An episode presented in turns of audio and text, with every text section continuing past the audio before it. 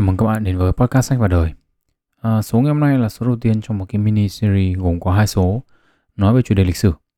À, và có thể nó sẽ là ba nếu như mà cái nội dung của cái số tiếp theo nó quá dài. Chủ đề lịch sử ấy thì là một cái chủ đề mà cho đến giờ phút này tôi vẫn chưa biết là làm thế nào cho nó hợp lý. À, và việc lựa chọn một cái sự kiện lịch sử nào đó để nói về ấy, thì tôi cho rằng là có nhiều người khác làm tốt hơn tôi rất là nhiều. Ở góc độ cá nhân ấy, thì tôi cho rằng là một trong những cái lý do mà chúng ta cần phải biết về lịch sử ấy, là việc chúng ta nên biết được nguồn gốc của những hiện tượng đang diễn ra trong hiện tại. Và đây cũng là mục tiêu của tôi với cái mini series này. Tôi thì lúc đầu chỉ định làm về cuốn sách mà tôi đang đọc thôi. À, nhưng mà tôi nghĩ rằng là có nhiều góc nhìn rộng hơn một chút về lịch sử là một cái điều nên có. Chính vì thế mà mặc dù không định review cuốn Guns, germs and steel, um, có bản tiếng Việt là Súng, Vi Trùng và Thép của tác giả Jared Diamond. Vì thực sự tôi thấy cuốn sách này nó khá là phổ biến.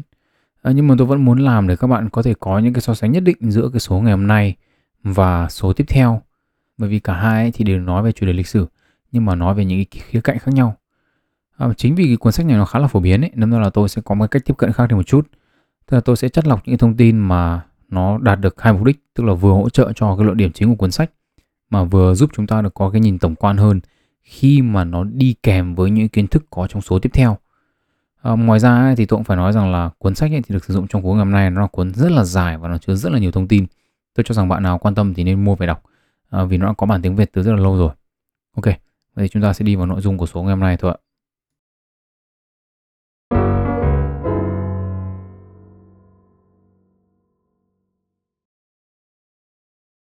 À, đầu tiên là chúng ta sẽ đi thẳng luôn vào luận điểm chính của cuốn sách.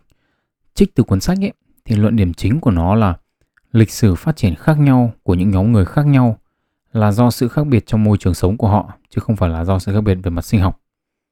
Mở rộng câu hỏi này ra ấy, thì chúng ta có thể hỏi một chuỗi những câu như là tại sao quyền lực và tiền bạc lại tập trung ở một số quốc gia như bây giờ mà không phải tập trung ở những quốc gia khác? À, tại sao không phải là người da đỏ ở Bắc Mỹ, người châu Phi hay là người bản địa châu Úc là những người đàn áp những người châu Âu? À, hay là dễ hơn là chúng ta hỏi là tại sao không phải là người Việt Nam chúng ta thống trị thế giới đi và tiếng Việt là ngôn ngữ tiêu chuẩn thay vì là tiếng Anh? À, và câu trả lời là vì môi trường sống. Thế thì đầu tiên chúng ta sẽ đến với cái ví dụ trong cuốn sách, là ví dụ về quần đảo Polynesia, châu Đại Dương. À, cụ thể là đến với cuộc xung đột giữa hai nhóm người là người Maori và người Moriori. À, ngày mười chín tháng mười một năm một nghìn tám trăm ba mươi lăm ấy, thì có một cái chiếc thuyền chở năm trăm người Maori cùng với cả súng, này, dìu và chùy đến nơi ở của những người Moriori. À, sau đó hai tuần ấy, thì một chiếc thuyền khác chở thêm là bốn trăm người Maori nữa đến tiếp viện. Mấy ông Maori này thì đến nơi một cái là bảo luôn: bây giờ tất cả chúng mày là nô lệ của bọn tao hết, đứa nào cãi là giết. Đáng nhẽ ra là chưa để nó nói hết câu nhảy vào bem nó luôn ấy, thì, thì còn có cơ hội ăn, bởi vì người Moriori thì đông gấp đôi người Maori. À, nhưng mấy ông này thì theo chủ nghĩa hòa bình, thay vì đánh nhau thì lập hội đồng hòa giải để có thể gọi là thêm bạn bớt thù đấy. Nhưng mà chưa kịp đưa ra cống phẩm thì bị đội Maori đánh cho gọi là nôm na là ét em lờ luôn. À, người già, phụ nữ và trẻ em thì cũng bị giết. Kết quả của cuộc xâm lăng này khá là dễ đoán, vì người Moriori ấy là nhóm người cô lập, nghề nghiệp chủ yếu là săn bắn hái lượm, còn nhóm Maori thì đã quá quen với chiến tranh rồi. Thế để hiểu về ảnh hưởng của môi trường lên hai nhóm người này và tại sao người Maori lại thắng người Moriori nhanh gọn chứ không phải là ngược lại ấy, thì chúng ta cần phải tìm hiểu về lịch sử của họ. À, nhóm quần đảo Polynesian này thì khá là đặc biệt, vì chúng nằm rất là xa so với phần còn lại của nhân loại. À, quần đảo này thì được tìm đến bởi một nhóm người đến từ New Guinea vào khoảng một nghìn hai trăm năm trước công nguyên. Đến khoảng năm trăm năm sau công nguyên ấy, thì những cái hậu duệ của nhóm người này coi như là đã chiếm được toàn bộ quần đảo này và để ở. Thế thì về cơ bản ấy là tổ tiên của người Maori và người Moriori là cùng một nhóm. Thế mà cái, những cái người mà là tổ tiên của nhóm Moriori ấy, thì ở quần đảo có thể là Chatham. À, mặc dù nông dân ấy, nhưng mà cây lương thực nhiệt đới của họ ấy, mang đến đây là không thể trồng được. Chính vì thế để sinh tồn ý, thì họ quay trở về săn bắn và hái lượm chứ không phải là làm nông nữa. À, vì chỉ có thể săn bắn hái lượm và sống dựa vào lương thực sẵn có trên cái quần đảo này thôi, nên là họ không thể sản sinh ra được lương thực dư thừa. Và khi mà không có lương thực dư thừa ấy, thì tất cả những người sống trong cái cấu trúc xã hội đó phải tham gia trực tiếp vào quá trình tìm kiếm thức ăn. Vì vậy mà những nghề nghiệp mà không trực tiếp tạo ra lương thực ý, như là các ngành chế tạo thủ công, này, quân đội hay là các loại công chức ý, thì nó không tồn tại. À, và chính vì như thế mà cấu trúc xã hội của họ khá là đơn giản. Ngoài ra ấy, thì nhóm đảo Chatham này khá là nhỏ, um, chỉ có thể đủ lương thực cho khoảng hai nghìn người. Thế nên là để sống yên ổn với nhau ấy, và ai cũng coi như là có đủ đồ ăn để sống ấy, thì họ quyết định là không đi gây hấn lung tung, tức là không đánh nhau. Đồng thời là họ thiến một số cái trẻ sơ sinh là nam để đảm bảo là dân số không bao giờ bị quá đông cả. Thế thì cái kết quả của những hành vi này là một cái xã hội nó nhỏ, không có những cái cá nhân hoặc là tổ chức lãnh đạo mạnh mẽ à, với công nghệ và vũ khí khá là đơn giản. Ngược lại thì nhóm nông dân mà tổ tiên của người Maori ấy, thì ở phía bắc của New Zealand ấy, thì có một quần đảo sống ở trên một quần đảo lớn hơn, um, phù hợp hơn với các cái loại cây lương thực nhiệt đới. Và do có thể trồng được lương thực ấy, nên là họ sản xuất thừa để có thể phục vụ những ngành nghề mà nhóm quần đảo Chatham không có được. Tức là có quân đội riêng này, có những nghề thủ công đặc thù này, và phát triển được những công cụ để trồng trọt, làm nghệ thuật và cả những cái vũ khí dùng cho chiến tranh nữa. À, do là thừa lương thực để phát triển nên các nhóm khác nhau ở đây suốt ngày đánh nhau rồi. Chính vì thế nên là chỉ cần một số lượng nhỏ người Maori với cái vũ khí mà họ phát triển được ấy, thì nó có thể xóa sổ người Moriori trong một thời gian ngắn. À, không phải chỉ có người Maori và người Moriori đâu, mà phần lớn các cái xã hội khác nhau trong quần đảo Polynesia này khác nhau là do các cái yếu tố về mặt địa lý. À, yếu tố lớn nhất là về khả năng trồng trọt thì chúng ta đã nói đến rồi, đúng không ạ? Tức là những khu vực nào mà không thể trồng trọt được ấy, thì cấu trúc xã hội của họ rất là đơn giản và chủ yếu ngành nghề để sinh sống là săn bắn và hái lượm. Ngoài ra ấy, thì những cái khu vực nào mà chất lượng đất đai thấp mà không có nguồn nước để trồng trọt ấy, thì uh, số lượng dân cư nó cũng sẽ thấp hơn. Những khu nào mà đủ điều kiện thuận lợi cho việc trồng trọt thì mật độ dân cư cao hơn. Um, nhìn chung ấy, thì kích cỡ hòn đảo sinh sống và mật độ dân cư mà càng cao ấy, thì cấu trúc xã hội và công nghệ càng phát triển và phức tạp hơn. Chính vì thế nên kinh tế ở những hòn đảo nhỏ với lượng dân cư thấp ấy, thì chỉ phát triển ở mức độ rất là cơ bản thôi, và không có sự chuyên môn hóa về kinh tế ở cấp độ gia đình. Um, sự chuyên môn hóa về kinh tế này ấy, thì chỉ có ở những hòn đảo lớn hơn với một độ dân cư đông hơn. Một ví dụ cụ thể cho các bạn dễ hiểu là khi không có sự chuyên môn hóa về kinh tế trong gia đình ấy, thì cả vợ và chồng đều có, đều phải đi kiếm ăn, tức là có thể là săn bắn và hái lượm đấy. Tuy nhiên ấy, ở những khu vực đông hơn ấy, và có sự chuyên môn hóa ấy, thì chồng có thể tập trung vào việc kiếm lương thực, còn vợ thì có thể ở nhà làm việc nhà hoặc là ngược lại. À, ngoài ra ấy, thì sự chuyên môn hóa về kinh tế trong xã hội cũng có thể xuất hiện, ví dụ như những ngành nghề sản xuất đặc thù như là thợ đóng thuyền này, hoa tiêu và cả những cái người thợ xăm. Um, cấu trúc xã hội ở những cái nơi dân cư thấp ấy thì cũng đơn giản thôi, tức là ai cũng đi kiếm ăn và ai thì cũng như ai. Um, nhưng ở những cái nơi đông dân cư ấy, thì xã hội nó sẽ có phức tạp hơn, tức là nó có cái sự phân cấp rõ ràng. Những người có tiền và có quyền thì ở nhà xịn hơn, trong khi ở những cái xã hội đơn giản ấy, thì ai cũng ở nhà tranh mái lá giống như nhau hết. Um, thế thì tất cả những sự khác biệt này ấy, thì đều xuất phát từ những yếu tố khác nhau về mặt địa lý, như kiểu là khí hậu của những hòn đảo này này, nhóm đảo này, đất đai này, tài nguyên biển này, sự phân mảnh địa hình này, và độ cô lập của khu vực đó là nhiều hay ít so với các khu vực khác. À, chỗ nào mà thuận tiện cho việc sinh sống hơn ấy, thì có nhiều người ở hơn, và dần dần qua thời gian ấy, thì những sự khác biệt cũng được củng cố, và những cái nhóm người này thì càng ngày càng khác nhau mặc dù là họ có chung tổ tiên.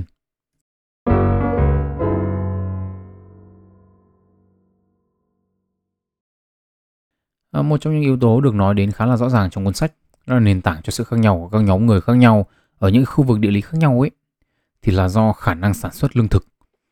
À, đầu tiên ấy, là khả năng sản xuất lương thực càng lớn ấy, có nghĩa là khu vực đó có khả năng nuôi dưỡng một lượng người lớn hơn những khu vực khác. À, thứ nữa là khi sản xuất được dư thừa lương thực ấy, thì những ngành nghề đặc thù mới có thể xuất hiện và tồn tại, bởi vì họ không cần phải kiếm ăn và họ có thể làm được những cái việc khác, và làm cái việc này thì họ có thể trao đổi lương thực với những người khác, coi như là cung cấp dịch vụ để đổi lấy đồ ăn. À, ví dụ như là vua, các loại công chức và cả quân đội chuyên nghiệp nữa thì cũng đều phụ thuộc vào việc sản xuất lương thực. À, một số sản phẩm khác ấy, được sinh ra trong cái quá trình sản xuất lương thực và làm nông nghiệp ấy, như là các loại sợi lanh này, sợi cốt tông này, thì cũng được sử dụng để sản xuất trang phục này, đồ giữ ấm, vân vân vân vân. À, ngoài việc trồng trọt ấy, thì nông nghiệp còn bao gồm cả việc thuần hóa và các loại động vật khác nhau để làm thức ăn, hoặc là sử dụng những loại động vật này làm công cụ trong nông nghiệp hoặc là trong chiến tranh. Ở những khu vực địa lý mà có nhiều loại động vật ấy, à, có thể thuần hóa được, như là ngựa, trâu, bò, chó, sói chẳng hạn, thì những người sống ở đây ấy, thì cũng có những cái lợi thế nhất định. Ngựa thì cho phép là loài người di chuyển quãng đường xa hơn trong thời gian ngắn hơn, hoặc là làm vật kéo khi thì chúng có thể giúp chúng ta là di chuyển một cái khối lượng lớn hành lý và đồ giao thương từ khu vực này sang khu vực khác. Thuần hóa trâu bò thì chúng ta biết rồi, đúng không ạ? Nó hỗ trợ chúng ta trong việc làm nông nghiệp. À, còn chó sói thì thuần hóa được một ở một cái thời điểm trước đó, tức là thuần hóa và hỗ trợ chúng ta trong việc à, săn bắn và hái lượm. À, việc thuần hóa động vật ấy thì cũng mang đến những cái loài dịch dịch bệnh đặc thù như là thủy đậu hoặc là bệnh sởi. Nhưng mà dần dần ấy, thì những cái thế hệ sau của những người thuần hóa động vật ấy, thì cũng phát triển hệ miễn dịch với những cái loài dịch bệnh này. À, và khi những người này mang theo cái mầm bệnh đi khắp nơi ấy, thì thường là một cái đại dịch sẽ xảy ra và giết hết những người bản địa chưa tiếp xúc được những cái bệnh này bao giờ. À, đây là một yếu tố đóng vai trò chính trong việc chiếm đóng và thống trị người Aztec của Cortez vào những năm đầu thế kỷ mười sáu. Và chúng ta sẽ quay lại với cái chủ đề này ở cái nửa sau của podcast. À, vậy thì việc sản xuất lương thực có khởi nguồn thế nào ở các khu vực khác nhau trên thế giới? Ở cái thời điểm cuốn sách được viết ấy, từ năm một nghìn chín trăm chín mươi bảy ấy, thì có năm khu vực có bằng chứng về việc tự phát triển năng lực sản xuất lương thực, bao gồm khu vực Tây Nam Á, còn được biết đến với cái tên là lưỡi liềm màu mỡ, the Fertile Crescent, um, khu vực Mesoamerica, còn được biết đến với cái tên là khu Trung Bộ châu Mỹ, khu vực dãy Andes ở Nam Mỹ, khu vực rừng Amazon và phần bờ đông nước Mỹ. Ngoài ra ấy, thì còn có hai khu vực là khu vực Lưỡng Hà, tức là khu vực hai con sông Hoàng Hà và Trường Giang của Trung Quốc nữa. À, theo những bằng chứng khảo cổ mà chúng ta có ấy, thì khu vực Tây Nam Á thuần hóa được lúa mì, đậu, ô liu, cừu và dê vào khoảng tám nghìn năm trăm năm trước công nguyên. Gạo, kê, lợn và sâu tằm ấy thì được thuần hóa ở Trung Quốc vào khoảng năm bảy nghìn năm trăm năm trước công nguyên. Ngô, các loại đậu và gà tây ấy thì được thuần hóa ở Mesoamerica vào khoảng ba nghìn năm trăm năm trước công nguyên. À, bạn nào quan tâm thì có thể mua cuốn sách này về đọc thêm, tôi xin phép chỉ đưa ví dụ đến đây thôi. À, vậy thì cái sự chuyển biến từ săn bắn hái lượm sang nông nghiệp này diễn ra như thế nào? À, lập luận của tác giả ở đây ấy là cái sự chuyển biến này không phải là một cái quyết định mang tính cố tình, mà nó chỉ là một cái sản phẩm của những cái quyết định khác mà thôi. Ngoài ra ấy, thì sự chuyển hóa này không mang tính chất một sớm một chiều, mà nó là một cái quá trình với nhiều sắc thái khác nhau. À, ví dụ như là ở những cái với những cái thổ dân ở Úc ấy, thì chưa được tính là làm nông nghiệp, tức là họ không thu hoạch khoai lang và mang hạt giống đi trồng. Nhưng mà khi mà hái lượm khoai lang dại ấy, thì họ sẽ chỉ cắt được những cái phần giữ ăn được thôi. Họ chôn lại phần rễ và cái phần đầu của cái củ khoai để xuống đất ấy, để chúng có thể mọc lại. À, ngoài ra thì họ cũng có cái hành vi như đốt nương để kích thích sự phát triển của một cái số loại cây mà ăn được. Những cái hành vi kiểu này ấy, thì xuất hiện ở thời kỳ đầu trong giai đoạn chuyển giao từ thuần túy là săn bắn hái lượm sang sản xuất lương thực. Tức là vừa hái lượm cây cỏ dại, vừa cày cấy một cách thô sơ một số loại cây nhất định. À, vậy thì cái, cái quyết định mà không cố tình dẫn đến việc chuyển đổi từ săn bắn sang tự sản xuất lương thực ở đây là cái gì? Thì có một vài yếu tố. Đầu tiên là về thời gian. Đầu tư thời gian vào cái gì thu lợi về nhiều hơn là câu hỏi mà con người luôn luôn tìm kiếm câu trả lời. À, làm cái gì thì vừa có nhiều thức ăn mà vừa an toàn và ổn định. Thứ nữa là yếu tố về mặt năng lượng. Tức là làm sao mà để bỏ được năng lượng ít nhất có thể mà vẫn đủ ăn. À, với hai yếu tố này ấy, thì ở những cái vùng địa lý khác nhau ấy, thì người dân ở đó có những cái lựa chọn khác nhau. Ví dụ như là ở những cái chỗ mà có nhiều động vật để săn ấy, và nhiều loại hoa quả để hái lượm ấy, thì việc quái thì phải làm nông cho nó khổ, đúng không ạ? Thế nhưng mà các nhà nhân chủng học ấy, và khảo cổ học thì cho rằng ấy, là có một vài yếu tố khiến cho việc làm nông nghiệp và tự sản xuất lương thực ấy, thì trở thành lựa chọn tối ưu so với săn bắn và hái lượm. Một ấy, là sự giảm sút của các loại lương thực hoang dại, tức là cả động vật để săn bắn và các loại cây cỏ thì nó cũng sẽ giảm dần. À, về cơ bản ấy, là để đến được cái điểm giảm sút này ấy, thì con người chúng ta cũng làm tuyệt chủng một cơ số loài rồi. Nhưng mà tuyệt chủng xong thì cũng hết cái để ăn, đúng không ạ? Chả còn gì để săn bắn hái lượm nữa. À, điều này thì khiến cho việc săn bắn hái lượm nó không còn thu về nhiều như trước, và khiến cho việc thuần hóa các loại cây cỏ khác nhau trở nên hấp dẫn hơn và có nhiều tiềm năng hơn. À, yếu tố tiếp theo khiến cho việc tự sản xuất lương thực nó hấp dẫn hơn việc săn bắn và hái lượm ấy, là việc mà phát triển những công nghệ thu hoạch, xử lý và bảo quản thức ăn hoang dã. Tức là chả có thằng ma nào nó muốn làm nông nghiệp cả, nếu mà như chúng ta thu hoạch được cả một đống thóc, xong không biết xử lý, không biết bảo quản nó như nào cả, đúng không ạ? Về cơ bản là chúng ta có những công nghệ để bảo quản rồi ấy, thì cái việc mà trồng trọt chăn nuôi nó mới bỏ, đúng không ạ? Bây giờ dư ra mà chả biết làm cái gì thì ai làm làm gì. À, yếu tố tiếp theo nữa là mối tương quan giữa mật độ dân số và tốc độ sản xuất lương thực. Tức là càng nhiều dân ấy, thì sản xuất lương thực càng được ưu tiên, bởi vì cái giải pháp này tối ưu hơn hẳn săn bắn và hái lượm trong việc cung cấp đủ năng lượng cho dân số. Và cái việc sản xuất lương thực mà càng được tập trung và coi trọng ấy, thì nó lại càng cho phép là dân số tăng. Tức là bây giờ là nhiều người thì phải trồng trọt và chăn nuôi thì mới đủ ăn. Mà đã trồng trọt chăn nuôi nó phát triển rồi thì lại càng đẻ được nhiều người. Thế là hai yếu tố này nó như kiểu một cái uh, vòng xoay, nó cứ liên tục liên tục như vậy.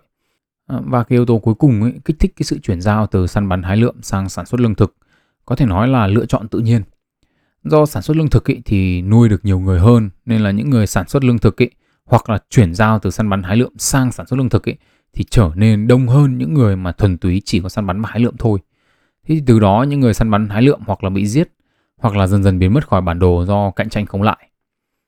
À, vậy thì nếu mà cái việc chuyển giao từ săn bắn hái lượm sang sản xuất lương thực gần như là điều tất yếu, thì tại sao có những khu vực phát triển lương thực nhanh hơn những khu vực khác?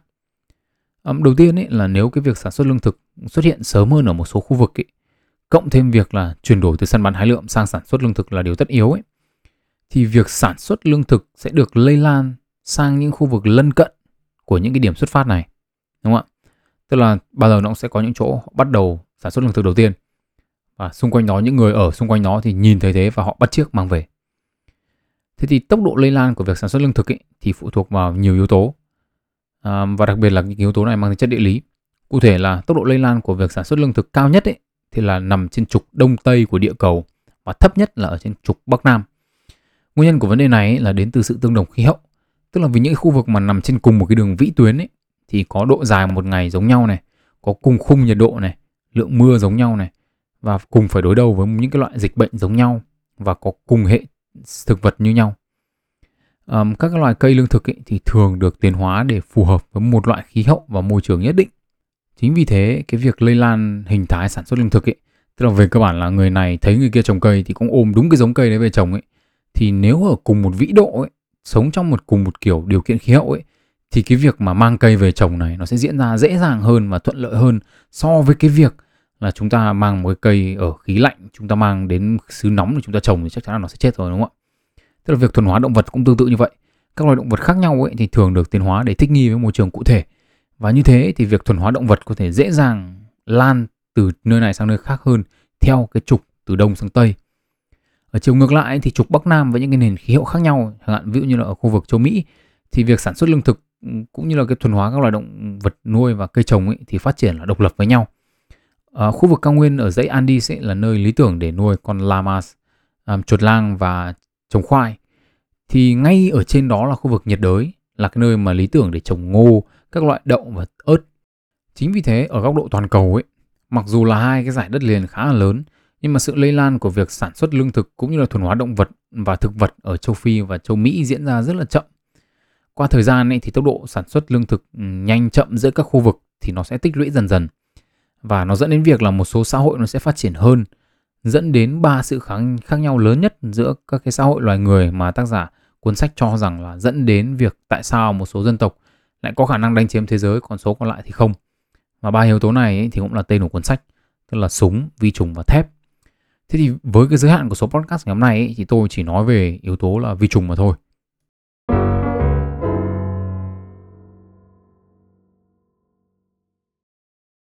À, về mặt sinh học ấy, thì vi trùng tiến hóa để có thể sử dụng vật chủ làm nơi sinh trưởng và phát triển, đồng thời giúp chúng chuyển từ vật chủ này sang vật chủ khác càng nhiều càng tốt.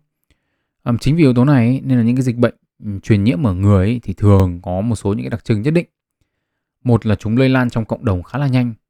Hai ấy, là chúng thường là bệnh cấp tính, có nghĩa là trong một thời gian ngắn hoặc là người bệnh khỏe lại hoặc là nghèo luôn.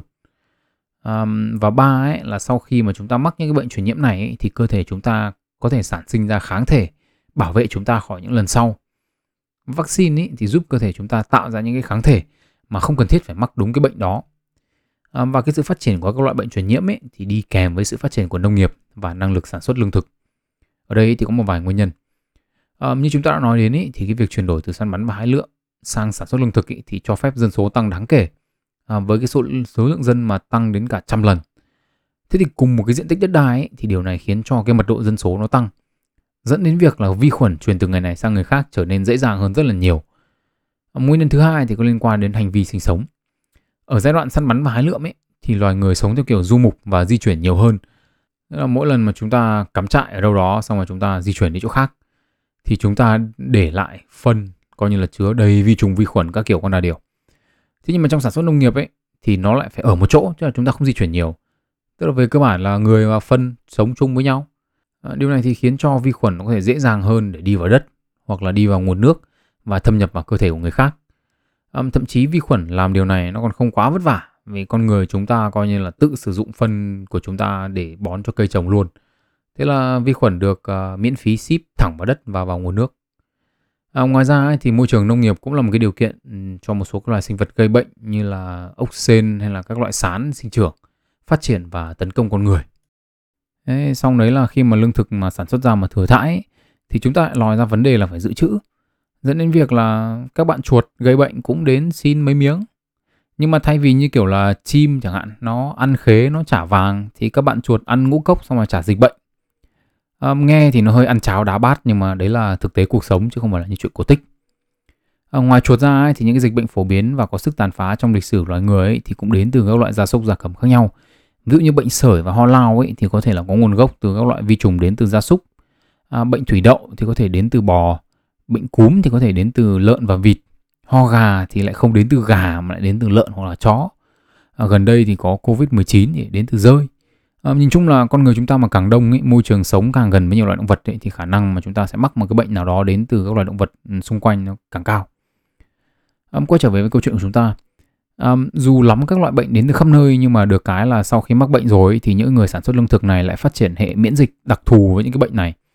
Còn những người không sống theo kiểu sản xuất lương thực ấy, thì họ lại không, không mắc bệnh và cũng chẳng có hệ miễn dịch. Chính vì thế, giống như tôi đã nhắc đến ấy, thì vi trùng đóng một cái vai trò quan trọng trong công cuộc chinh phục của những người theo chế độ sản xuất lương thực. Cụ thể ấy, là vào năm một nghìn năm trăm mười chín ấy, thì Cortez đến vịnh Mexico với vỏn vẹn sáu trăm người, um, đính kèm một nô lệ bị ship chậm sang đến nơi vào năm một nghìn năm trăm hai mươi. Uh, ông nô lệ này thì lại mắc bệnh thủy đậu. Thế đâm ra là về cơ bản là một tay ông này là coi như dẹp tan đế chế Aztec. Trong khi mấy ông Tây Ban Nha thì chả bị làm sao cả, bị thủy đậu rồi xong khỏe dơ, bình chân như vậy. À, đến năm một nghìn sáu trăm mười tám ấy, thì dân số của Mexico từ hai mươi triệu xuống còn khoảng một triệu sáu rồi, là do bệnh thủy đậu nó tàn phá kinh quá. À, tương tự như thế thì năm một nghìn năm trăm ba mươi mốt ấy, thì Pizarro đến Peru và đạp đổ đế chế Inca với một trăm sáu mươi tám người và một vài con virus thủy đậu. Ở đây thì còn hai yếu tố chính nữa cuốn sách nhắc đến, đó là súng và thép, nhưng mà tôi cho rằng là không quá cần thiết để nhắc đến nó ở đây. À, hơn thế nữa, tôi nghĩ rằng đây là một cuốn sách ai cũng nên đọc. Này, thôi, coi như để dành hai phần còn lại, một là một chút thú vị gì đó để các bạn còn đọc sách mà tìm hiểu.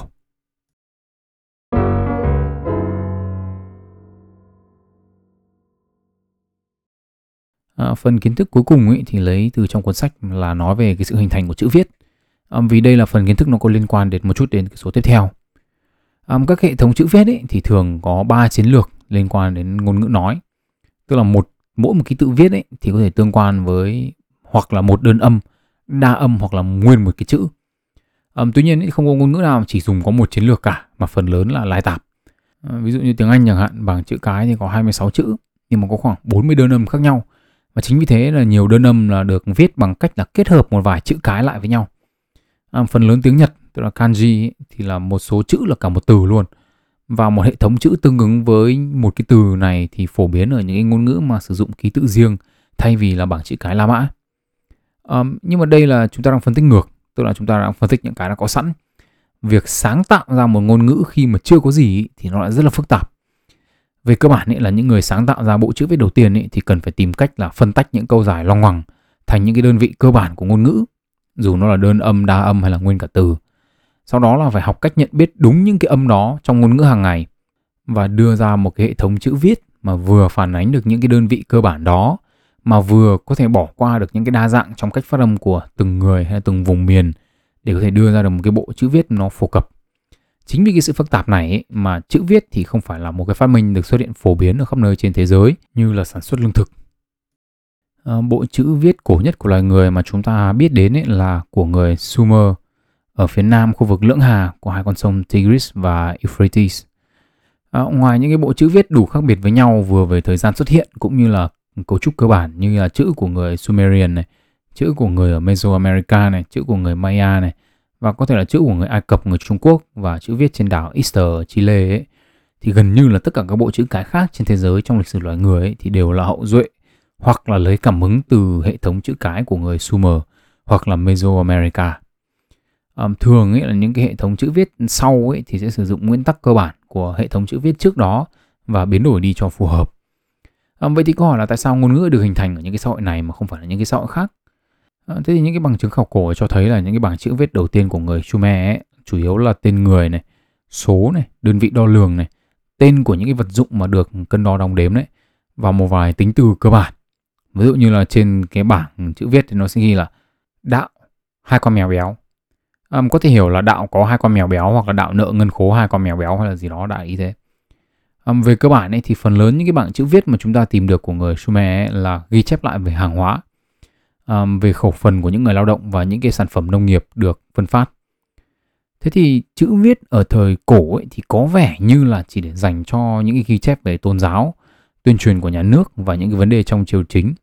Um, và điều này thì được quan sát thấy cả Sumer này, Ai Cập cổ này, Maya và cả ở Trung Quốc. Chữ viết ấy thì mãi về sau mới được phổ biến cho dân thường. Thế nhìn tổng quan lại ấy, thì chúng ta có thể đưa ra lập luận rằng là mặc dù không trực tiếp hỗ trợ quá trình hình thành chữ viết, Nhưng mà việc sản xuất lương thực ấy là một điều kiện cần thiết để có thể cho phép những nghề nghiệp như quan lại hay những người ghi chép sử, được cho là những người đầu tiên sáng tạo ra chữ viết ấy, hay là cho phép một hệ thống xã hội đủ phức tạp để chữ viết có thể được sử dụng và phát triển. Vậy thì tổng kết lại ấy, thì cuốn sách đưa rất nhiều dẫn chứng cho cái luận điểm như này. Đấy là vị trí địa lý là một yếu tố rất là quan trọng trong việc giải thích tại sao nền văn minh này lại phát triển hơn những nền văn minh khác. Tại sao quốc gia này đi xâm chiếm quốc gia khác chứ không phải ngược lại. Cụ thể, muốn xâm chiếm thành công ấy, thì các xã hội chinh phục trong lịch sử ấy, thì phải có ba yếu tố là súng, vi trùng và thép. Và ba yếu tố này ấy, thì được hình thành trực tiếp hoặc là gián tiếp từ khả năng sản xuất lương thực. Khả năng sản xuất lương thực ấy, bao gồm cả nông nghiệp lẫn thuần hóa các loài động vật ấy, thì đều dựa trên những ưu thế nhất định về mặt địa lý như là khí hậu, hệ sinh thái động thực vật ở những khu vực khác nhau. Những ưu thế này ấy, thì sẽ giúp kích thích quá trình chuyển giao từ mô hình săn bắn hái lượm nhỏ lẻ sang sản xuất lương thực và là tiền đề để hình thành những mô hình xã hội phức tạp hơn cũng như là những phát minh nền tảng cho sự phát triển của loài người như là chữ viết. Thế thì về cơ bản ấy, thì cái luận điểm chính của cuốn sách này không phải là một cái điều quá xa lạ với chúng ta. Bản thân chúng ta trong cuộc sống ấy thì cũng gặp rất là nhiều người, đúng không ạ, mà chúng ta gọi là sinh ra vạch đích. Về cơ bản là bố mẹ và gia đình của những người đó ấy thì có khả năng sản xuất lương thực nhiều hơn so với bố mẹ của chúng ta. À, và nhờ đó thì họ cũng có khả năng tiếp cận được nhiều cái chúng ta không thể tiếp cận được. Những cái lợi thế đó trong nhiều năm liền ấy sẽ được tích lũy và dẫn đến những lợi thế khác. Rồi đến khoảng năm mươi đến sáu mươi tuổi ấy, thì những người này sẽ có những cái thành tựu cũng như là có trạng thái cuộc sống khác hẳn so với chúng ta. À, dưới góc độ nào đó thì chúng ta có thể hiểu nó như là hiệu ứng cầu tuyết. Hoặc là phức tạp hơn ấy, thì chúng ta có thể nhìn nó dưới dạng là hình thái của một hệ thống hỗn loạn. À, tôi phải nói thật là bản thân tôi cũng thấy không ổn lắm vì cuốn sách này nó rất là dài và nó quá là nhiều thông tin mà tôi thì không thể đưa hết vào đây được. À, tôi khuyên là bạn nào quan tâm thì thực sự nên mua sách về đọc. Tuy nhiên ấy, ở đây thì tôi cũng có bổ sung một ý kiến thế này. Một trong những cái chỉ trích về luận điểm chính của cuốn sách đưa ra ấy là việc mà tác giả hạ thấp cái lựa chọn và ảnh hưởng của con người lên lịch sử của chính mình. Khi mà tác giả nhấn mạnh rằng là vị trí địa lý ít nhiều mang tính chất quyết định trong việc giải thích tại sao nền văn minh này lại vượt trội hơn nền văn minh khác. Nhưng mà cũng chính vì thế, nên là cuốn sách này ấy, thì chỉ là một nửa trong cái mini series về góc nhìn lịch sử của tôi mà thôi. Trong số tiếp theo chúng ta sẽ đến với một cuốn sách khác, xuất bản hai mươi lăm năm sau cuốn Súng, Vi trùng và Thép. Thì nó lại tập trung vào yếu tố còn lại, tức là những yếu tố nội tại của con người chúng ta, cách chúng ta nhận thức và suy nghĩ về môi trường xung quanh, giúp chúng ta biến đổi thế giới quan như thế nào. Tên tôi là Nguyễn Thế Đạo. Hẹn gặp lại các bạn trong số tiếp theo của Sách và Đời và chúc các bạn một ngày tốt lành.